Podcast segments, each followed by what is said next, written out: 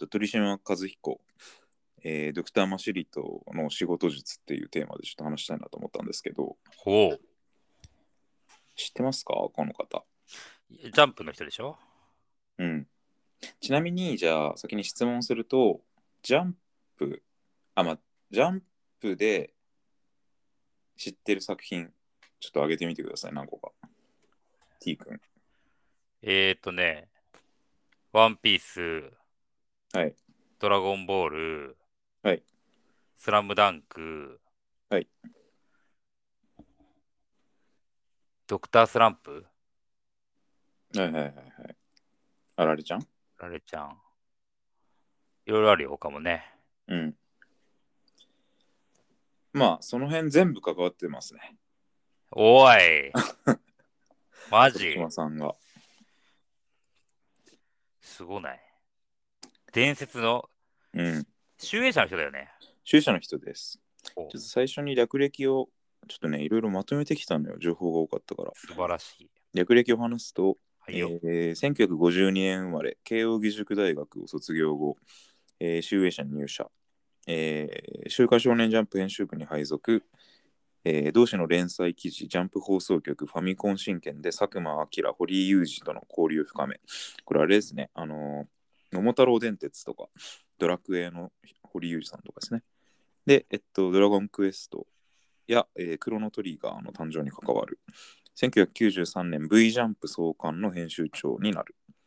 で、96年に週刊少年ジャンプ編集長になって、この時に、えっと、ワンピースとかの、えー立ち上げに関わると。で、えっと、2001年集英社編集部部長、えー2010年取締役、2015年からは、えー子会社の白戦社っていう、まあ、少女漫画の会社の社長に就任していると。で主な担当作家は鳥山明、えーまあ、ドラゴンボールとか、えードクタースランパラレちゃんとか、であと、桂正和、えー、合図とか、電影少女とか、はあ。あと、大の大冒険の、えー稲田浩二さんほなどなどですと。で、えっと、有名なのが、えードクタースランプあられちゃんのドクターマシリトとか。のモチーフになってたりとか、あと、これ俺知らなかったんだけど、あのー桃太郎電鉄の佐久間明さんとの関わりが深かったから、キングボンビーのモデルになってるらしい。へえ。でなんか割とゲーム業界とも関わりが深くて、で、なんかまあコンテンツ、90年代ジャンプコンテンツのもう本当最重要人物みたいな感じらしいんだよね。うん。プロデューサーってことだよね、今で言うね。うーん、プロデューサー、いや、なんかね、これちょっとこの後の話につながるんだけど、うん。プロデューサーでもなかったんだよな。編集者って感じ、マジで。へえ。もう超黄金時代の。で、なんかねな、なんでこの話をちょっとしようかなと思ったかっていうと、うん。あの TBS ラジオのアフターシックスジャンクションで、あのー月 1, 1回かな、月1回ぐらいにあのゲストを呼んで、国内のゲームの歴史を振り返ろうみたいな企画をやってて、で、なんかそれに特別編で、あのこの鳥島さんが、あのー来て、その時代の話をするみたいなのが、まあ、回があったのよ。1時間ぐらいかけて話すみたいな。で、その話がめちゃくちゃ面白くて。で、ちょっと話題になってたんだけど、界隈で。で、まあ、その放送終わった後、書き起こしのあのインインタビューっていうか、放送の記事とかも読んでたんだけど、まあ、やっぱなんか、あの、普通にコンテンツ目線でも面白いし、その、ビジネス的な見方でも割と面白いなと思ったから、ちょっとこの人面白い、面白いなっていうか知ってたんだけど、なんか、うん。うーんと、ドクターマシリトみたいな感じでしか知らなかったから、なんか、どういう感じの仕事の進め方してんのかなとかが全然わかんなかった。ああ、けど興味ある。ね。面白そあとう。なんか、編集者っていう職業もよく分かってないっていうか、うん。編集者におけるプロフェッショナリズムって何なのかとかも分かってなかったから、なんかそういう話をしてたんですよ。ほなのに、あのその放送で言うと、あのゲームの話をめちゃしてて、なんかゲーム業界においても最重要人物なんだよね。そうだよね。なんか、ちょうどね、俺もなんかね、あの、ドラクエのううんうん。音楽作った杉山浩一さんがはいはいはい。多分亡くなったのかな。うん。でそこに対してなんかこの人がすげえみたいな記事を読んでたら、その出てきてた名前が。鳥山明とかをドラクエチームに入れたのとかも、あ、こそうその人みたいうなそうそう。へえみたいうな。そなのよ。ドラクエチームに入れたのもそうだし、あと何て言ったっけな、なんかね、ドラクエチームに入れた理由とかもすごい面白くて、うん。ジャンプでゲームを扱えるようにするために、紙面映えさせるために、キャッチーな絵が必要だったっていう理由らしいんだよね。なるほどね。で後追いで鳥山明を仲間無理やりそれにジョインさせたみたいな。ああ、そういうことか。ゲームから始まり、それを多面展開、だから要は、ジャンプでも展開するために、そうそうそうそう。そこをビジネス設計してたってことね、もともとね。そうまあだからね。プロデューサーといえばプロデューサーなんだけど、なんつったらいいかな。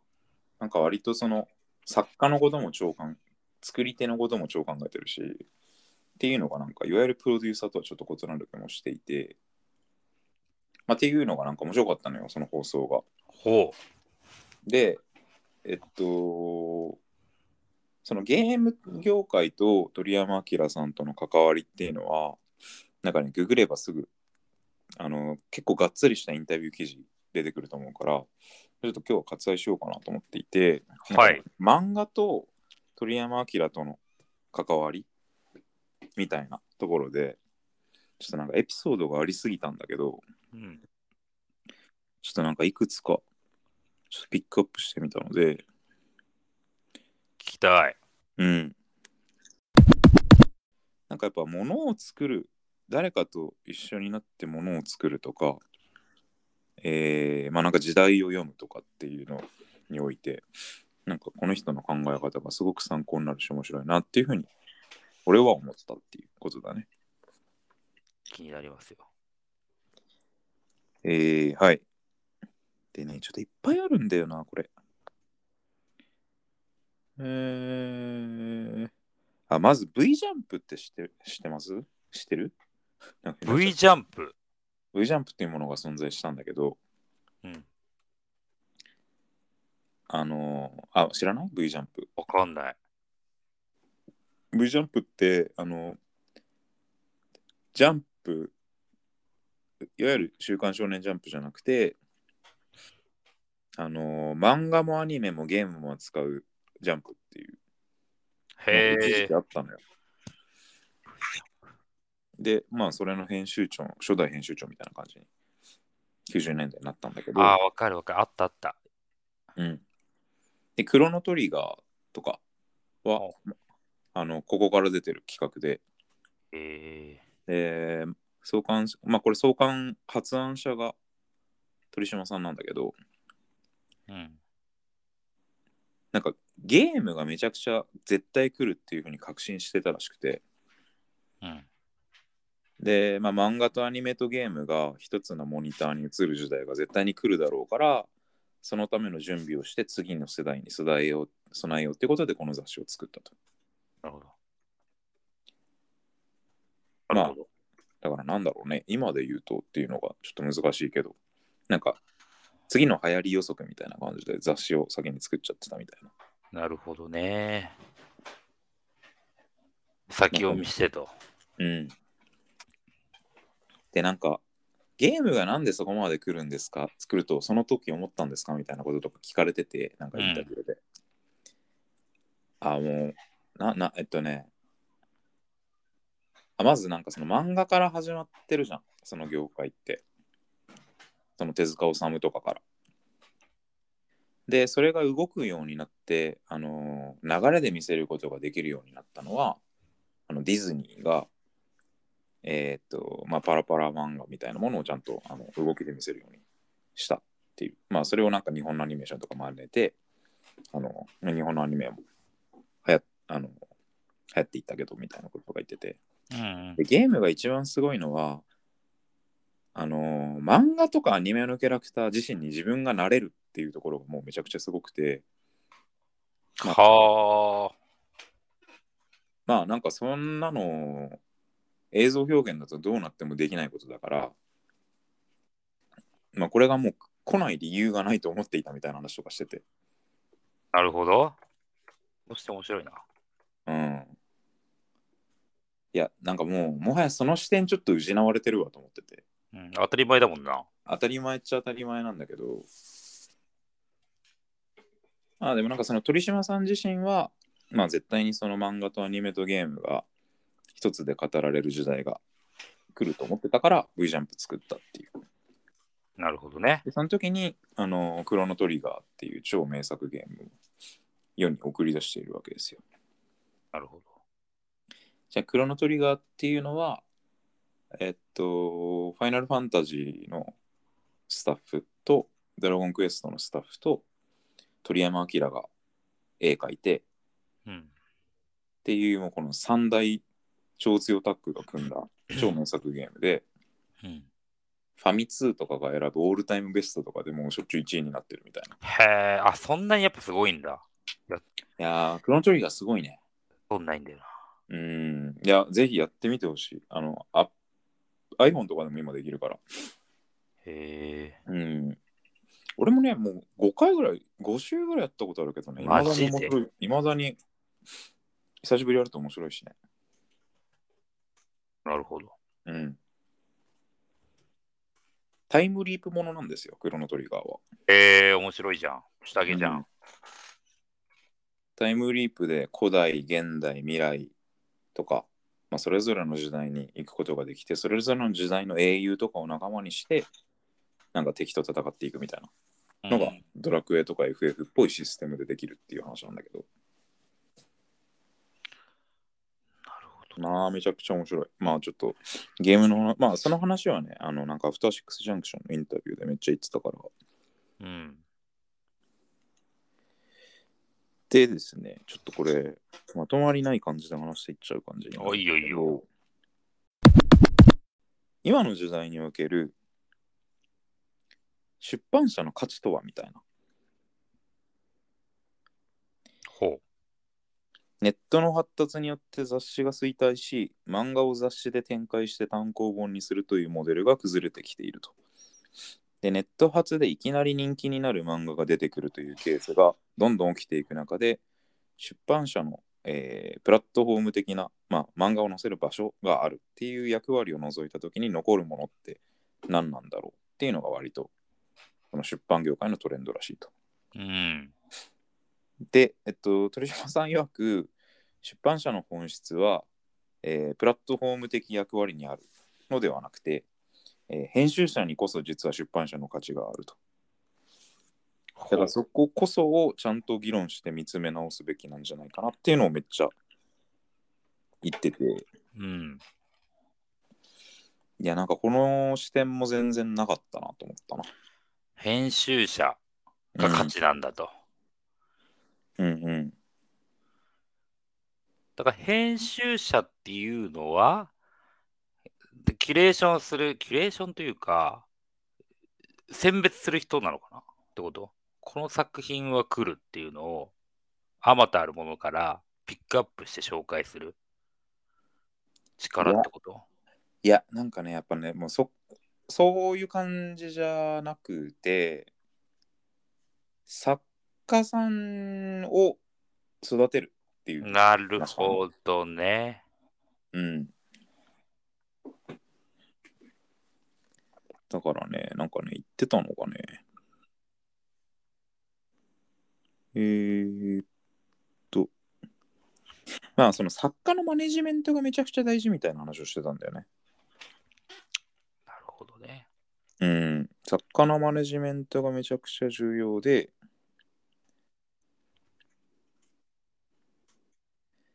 まあ、その、なんか絵が上手い作家に描きたいものを描かせても、ただの自己満足っていうかオナニーにしかならないから、うんそれを受けるものに仕立て上げていくのが編集者の仕事だみたいな話をしてて、ほう。なんかこれ結構パンチラインだったんだけど、うん書きたいものと、えっと、書けるものは違うみたいな話をなんかすごいよくするらしいのよ。うんなんかどういうことで書きたい、あの鳥山明で言うと、例えばお鳥山明って女の子描きたくないんだって。へえ。で、あの、ドクタースランプとかで言っても、漫画版だとドクタースランプあられちゃんじゃないのよ、まず。あ、そうなんだ。ドクタースランプっていうタイトルで、で、あられちゃんって第1話で、あの、のり巻きせんべいが、第1話で作ったロボットっていう感じだったから、2話でいないのよ、実は。あ、そうなんだで。最初は、あの、1話だけの限定の登場人物っていう感じだったらしいのね。うん。ただそのアンケートの数字が1話は良くてあのあられちゃん出なくなった2話以降とかちょっと下がったから、まあ、しばらくしてからあられちゃん、まあ、もう一回出したらまた数字が良くなってみたいな。で鳥山明は、まあ、別に女の子とか描きたくないんだけど渋々描いてるみたいな。っなるほどね。ていう構造そこのディレクションを編集者がやったってことね。そうそうそうそうそうそう。作家さんに対してね。そう。まあだから何が受けるのかっていうのと作家の作家性と才能とかっていうのをバランスとって、まあ、ちゃんとなんか作品として仕立て上げていくっていう観点で出版社の、まあ、価値が編集者にあるんじゃないかみたいな話をしてたね。うーん。なるほど。面白いね。うん。出版社の、あ、まあこれ実例で話した方が分かりやすいのかな？なんか、鳥島さんが思う自分とは違うやり方だけど、こいつは優秀だなと思った編集者3選。ほ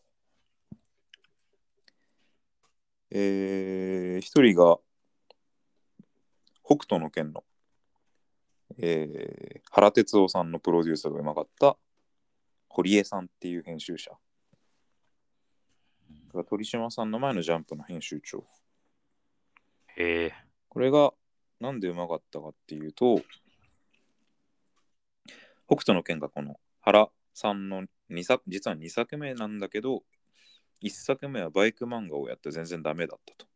うんで、絵はめちゃくちゃうまいんだけど、ドラマを作れなかったっていうのがあって、まあ1作目がダメだって、まあ、排水の陣の2作目っていう感じでしたと。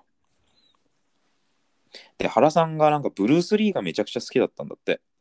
ほだから、その、なんかその作家の好きなものっていうものを、まあちゃんとなんか世の中とのバランスをとって送り出すっていうことを進めて、北斗の拳ができたみたいな。う。へえ。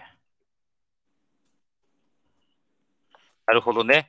だから作家が興味ないものを書かせたとて多分続かないし面白いもんになんないんだけど、うんうん。ちゃんとそこの作家の好きなものと接着させてうん。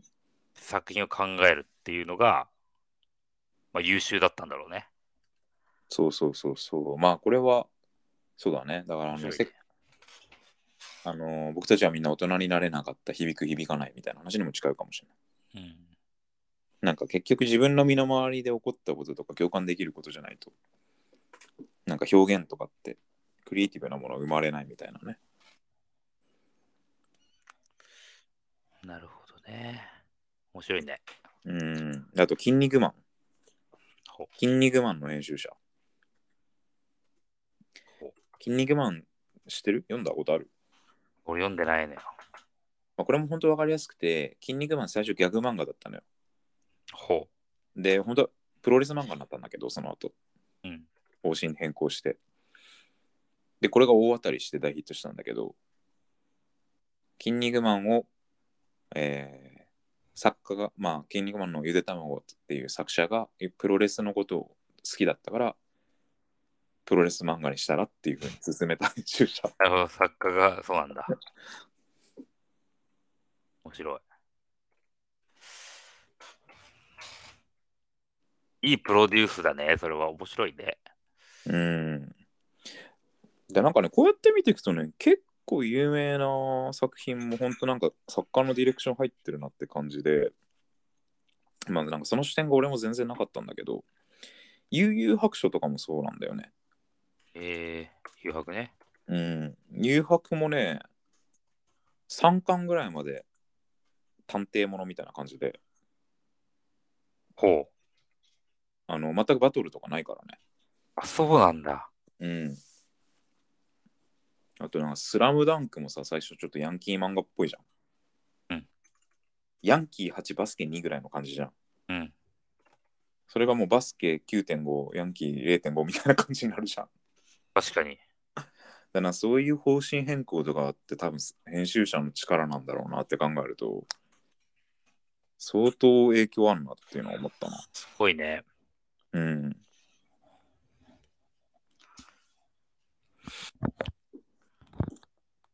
なんか、こういう事例がね、めっちゃくちゃあったな、なんか。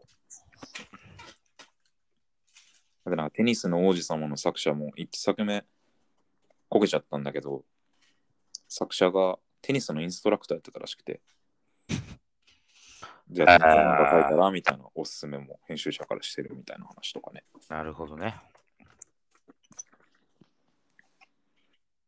っていうのが、編集者にこそ出版社の価値があるのではっていう話ですね。なるほどね。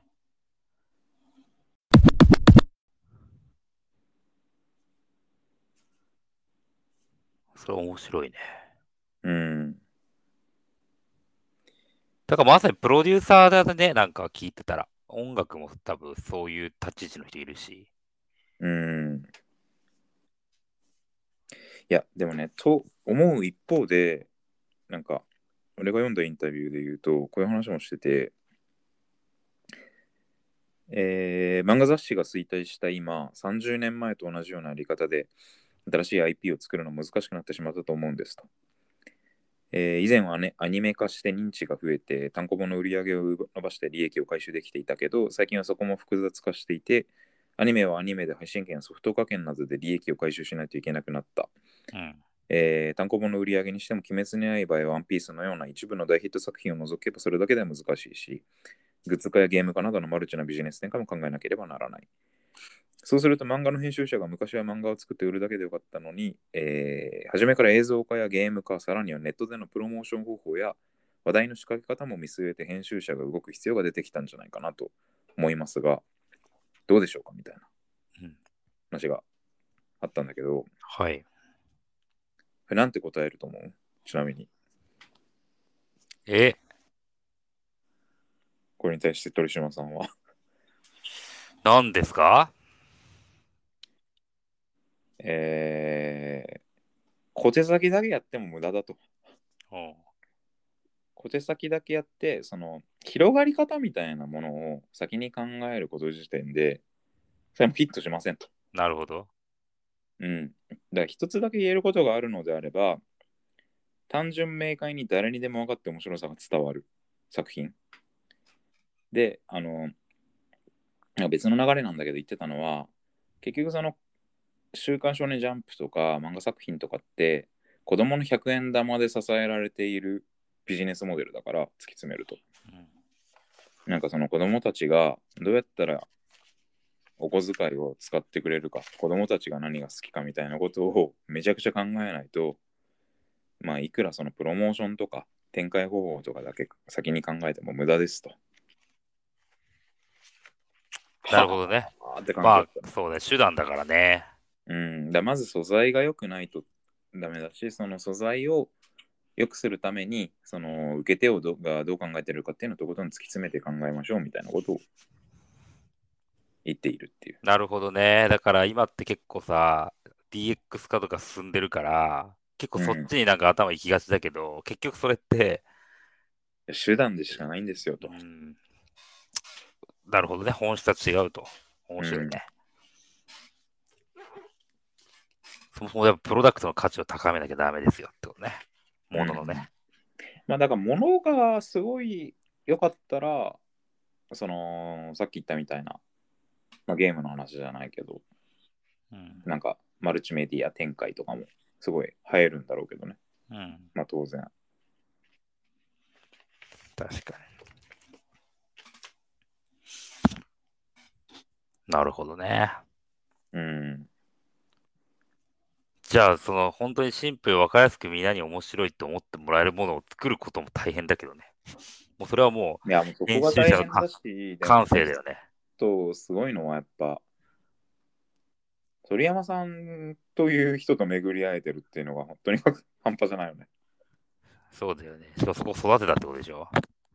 でもね、なんかやっぱインタビュー読んでるとね、相当に癖ある人な感じするから、相当敏腕だったんじゃないかなと思うけどね。なるほどね。うん。まあ相当バトルだろうが、俺もなんか見たことあるんだ、進撃の巨人の最終話の時にそういう記事出しててたね。けどやっぱその編集者にめっちゃ感謝してたね、作家がね。うーん。うん。今だってなんか言えてるイメージないもんね、あんまり。その編集者が作家にさ、例えばワンピースの編集者がさ、ワンピースの作小田一郎になんかディレクションしてるとは思えなくない？多少はしてんのかもしれないけど。まああそこまで行くとないんじゃない？だからもう、しょっぱなだろうね。うん。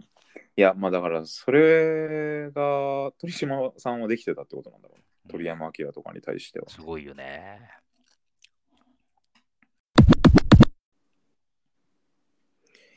編集者に必要な3つのスキルおがあるらしいです。ディレクションとマネジメントとプロデュース。ほディレクションは目の前の絵コンテを見ながらどう面白くするかを考える。うんマネジメントは作家の原稿料、税金の管理、アシスタントの手配、締め切り、リマインドと。う。そうだよね。なるほどね。だプロデュースが一番難しいらしい。だから、そもそも、あ、はい。はい。あれだよね。プロデュースってのは、うん、この作家来るぞとか、そのあたりの発掘ってことなのかな？いや、発掘じゃないね。あ発掘、あえっとね、この、あまあ、発掘も厳密に言うと含むと思うんだけど、多分これジャンプにいたからだと思うんだけど、ジャンプにいたら黙っててもいっぱい来るわけじゃん、有望な人が。うん。まあ今はちょっとわかんないけど。で、この文脈で言われてるプロデュースは、あの週刊連載してると漫画家って摩耗しあのもう大天才じゃない限り、あの衰えていくから、インプットが。もうインプットをちゃんとあの編集者側からしてあげるっていうのが重要みたいな。へえ。まあ多分そのインプットっていうことですら手法の一つでしかなくて、その作家がいかにしたら輝けるかみたいなことを超考えるみたいなことが多分プロデュースなんだけど、多分これ手法が無数にあるから一番難しいって言われてなるほどね。正解なさそうだしね。人によって違うだろうしね。うん。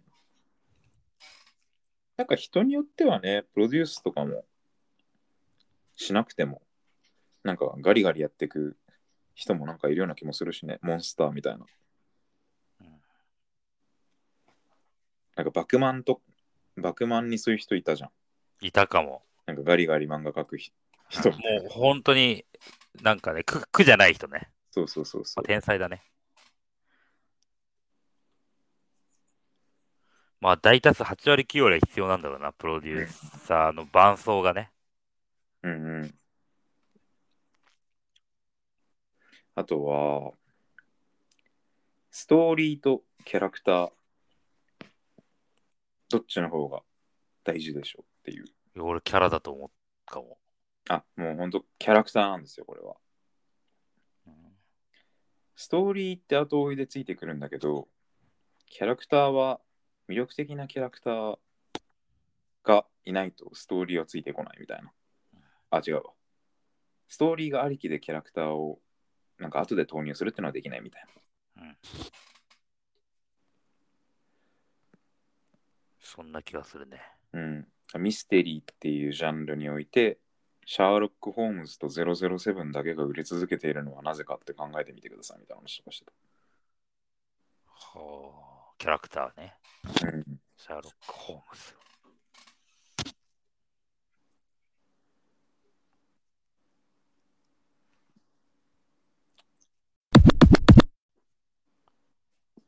なるほど。とはね、なんかいっぱいあんだよな。ドラゴンボールの単行本持ってた？持ってない。なんかドラゴンボールの単行本って、あのージャンプコミックスなんだけど、並べると、あのー背表紙に神竜が描かれてて、あー、見たことある。積んはい、はい。でると竜が出てくるみたいな、うんうんうん。あの、風な仕掛けになってんだよ。あとはなんか神竜だけじゃなくて、キャラクターが走ってたりするのがこう、そうだよね。一枚いってんだよね。あれもその、バラ買いさせないために、なんかああいうのをちゃんと先に作ってんだって。なるほどね。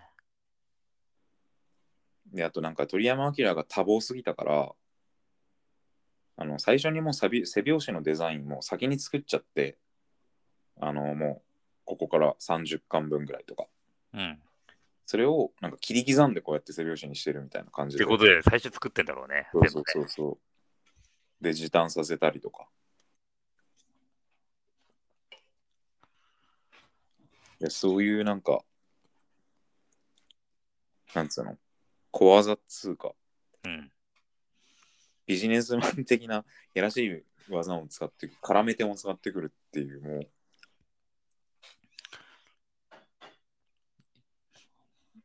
確かに。いや、なんかやっぱそ、そういう細部まで本当こだわり抜ける人って強いよね。うん。クリエイターとかも思うけど。くっそめんどくさいなと思うこともあるけど。まあ、あと、こだわるポイントだよね。なんか、うんこれ、話読んでてすごい思ったけど、どうでもいいことには1ミリもこだわってないのよ、なんか。ああ、そうなんだ。うん、あの力の入れどころをちゃんとわきまえてるというか。なるほど。本質的なとこはこだわるしっていう。まあ、それが素敵だね、確かにね。だからすごいいいなと思ったんだけど、あのジャンプの編集長に就任した時で、なんかジャンプの数字めっちゃ落ちてたんだって、ワンピースとか出てくる前だから暗黒期で。なんかドラゴンボール終わって2、3年ぐらいかな。の状況みたいな。で、まあマガジンとかサンデーとかに売り上げ抜かれるみたいなレベルだったへえ、そんな時期あったんだ。うん。で、なんかその時にやった立て直しが、なんかもうとにかく新しいヒット作生まなきゃしょうがないから、つうことで、編集部のさあの裁量をめっちゃ増やしたらしいのよ。うん。なんか結果主義みたいな。ほで、なんか、あのー前の編集長が立てたきっかけとかすべて潰して、ベテランの作家とか全部切って、で、編集部の前で新しい作品を作れない編集者には立ち去ってもらうって言って、代わりに作品を作った結果については俺が全て責任を負うっていい、ほかつもう、あのーいい作品さえ作ってれば別に会社来なくていいよみたいなこと言ったんだって。う。へえ。でこれだけ読むとマジでなんか俺ら的に言うと理想の上司だなって思ううん。思う思うじゃん。うん。でもなんか相当相当厳しいんだろうなって思うけどね。まあ、そうだろうね。いむしろむずいよ。まあ結果さえ出してりゃいいみたいなね。うん。ええやんとか思うけど、そこの結果、求める結果めっちゃ高いだろうから、もうそうならないとバッコバコ叱られるし、首切られんだろうね。いやー相当怖いと思うよ多分。だってキングボンビーのモデルになってるぐらいだからね。ああ、けどそういうことか。追い込みやばいでしょ多分。やばいだろうね。うん。ストイック。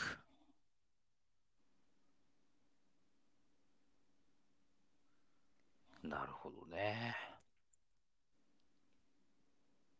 それで生まれた作品って何なんだろうね。その時期にね。ああなんかいっぱいあったよ。あでもワンピースでしょまず。はあ。メガ作品だね。うん。てかその時代、まあナルトとかもそうだよね。はっはっは。ブリーチとかそういう。うん。ハンターハンター。ああだからすげえな。遊戯王、ワンピース、ハンターハンター、ヒカルの子、テニスの王子様だよ。すげえ。やばいよね、マジで。メジャー級やん。うん。メジャーリーガーが並んどる。すっげえな。かっけえな。かいや、かっこいいよね。っこいい。いや、なんかそのコンテンツスクルマンの話とかあるけど、こういう感じでビジネスっぽい話してくれる人って意外といないからさ、なんかすごい面白く見ち面白くてすごい見ちゃったんだよね、インタビュー。いや、面白い。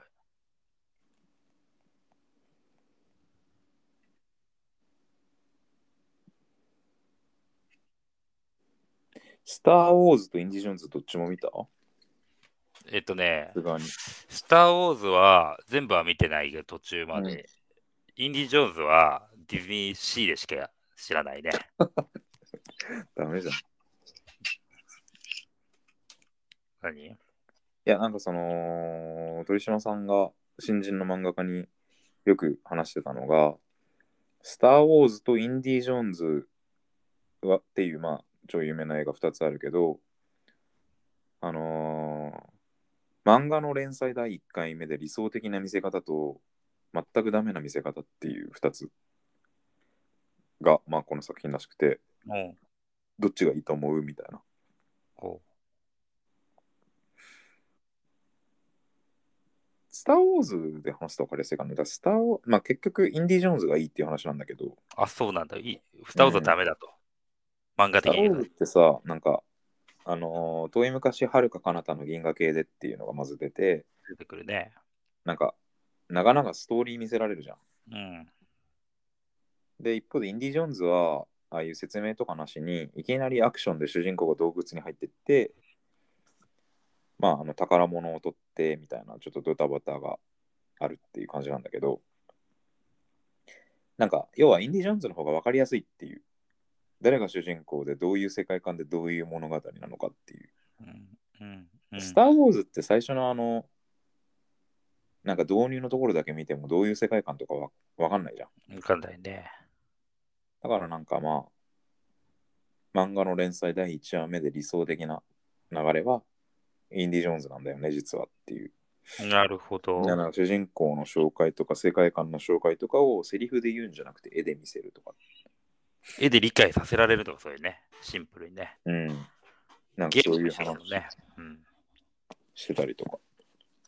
へあとなんか漫画の編集者に漫画を見せ、えー持ち込みとかで見せて、1ページずつ普通に読んでる漫画の編集者ってもうクズだから 担当変えてもらった方がいいっすよみたいな。ええー、そうなんだ。うん。これもすごいシンプルで、あのー普通に紙でジャンプとか読んでたらさ、うん。同時に2ページ見るわけじゃん。っうん。ていう見方を理解してない編集者だから、なんかそのユーザーにどういう風に捉えられてるかなんて考えてないやつだから、もうそいつは東城ですみたいなこと言ってたね。なるほどね。2枚ずつ見ろと。うん。2まあ枚ずつ見た時のインパクトじゃないと意味ねえと。なるほどね。とかもなんか納得感あんだよな。まあ、もう鳥島さんが言うと全部成果出してる人だからね。うん。あるな、納得感な。ただジャンプのさ、三三大方針みたいなやつ知ってる？知らない。いや、もうこれ超有名。あの友情努力勝利なんだけど、ほうん。友情努力勝利ですよね、みたいな話を鳥島さんがされてて。うんなんか、ああ、無理、まあ意味ないっすね、みたいな。あのバカが言うことですよとか言ってたけど。う。あ、そうなんだ。それに対してね。そうそうそう。で、それに集約されるわけじゃねえと。うん、なんか、友情と勝利はあってるっつうか普遍なんだけど、仲間と仲良くして、勝つ、勝ってまあ喜びを得るみたいな。うん。努力ってそもそも子供嫌いじゃんみたいな。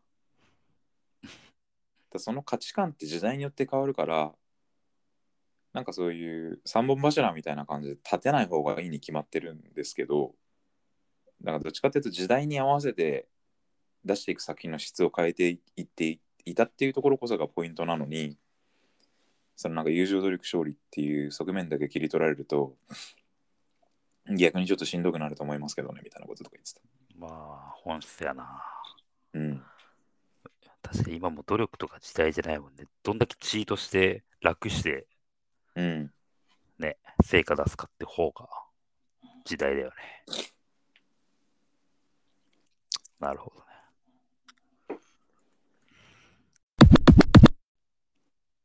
いや、なんか当たり前だけど、その、いろいろね、プロデュースとかマネジメントする上で、好きなものとかをちゃんと大事に、なんだろう、好きなものが長所を生かさせるって大事だね。うん。チームで仕事していくっていう前提で。そうだね。うん。まあ、それがなんか、なんだろう。作家性が強いものである必要が広告業界で言うとないから、うん。まあ、若干弱い、その側面は弱いっちゃ弱いんだろうけど、うん。重要ではあるっていうことだろうね。重要だろうね。うん。やっぱ相撲やってたやつが相撲、関取が出る CM の監督やった方が、絶対いいやつに、いい作品になるもんね。そう。いや、これでやっぱ結構、広告主もね、うんそこら辺はすごい最近敏感で、だから、相撲好きじゃないやつが相撲好きってこういうの好きでしょみたいなことを考えると、もうちょ、透け感、透け感がすごいから、全く刺さんないと。確かに。うん、だからもうそこのコミュニティに属してたり、熱量高いファンの人に企画させるのが絶対重要だよね、みたいなことになってていればね。うん。説得力が違うって。うん。だから好きがいっぱいあるのは強いんですよ。好きをいっぱい作りたいもんですね。好きを作るだな。30歳の、30代のテーマは、改めて。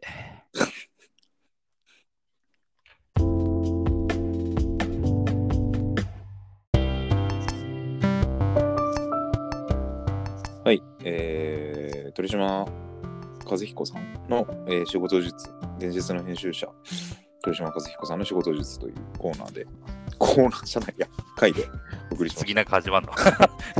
じゃあ次は続いてのコーナー。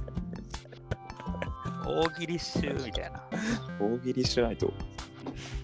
えーご意見、ご感想や話してほしいテーマと出演希望者番組宛てのメッセージは、ヘイスアードボイスアットマーク Gmail.com までお願いします。えー、Twitter もヘイスアードボイスでやっております。えー、Twitter のトップにあのお便りのフォームを固定しておりますので、そちらで、えーよろしければメッセージいただけると幸いです。はい。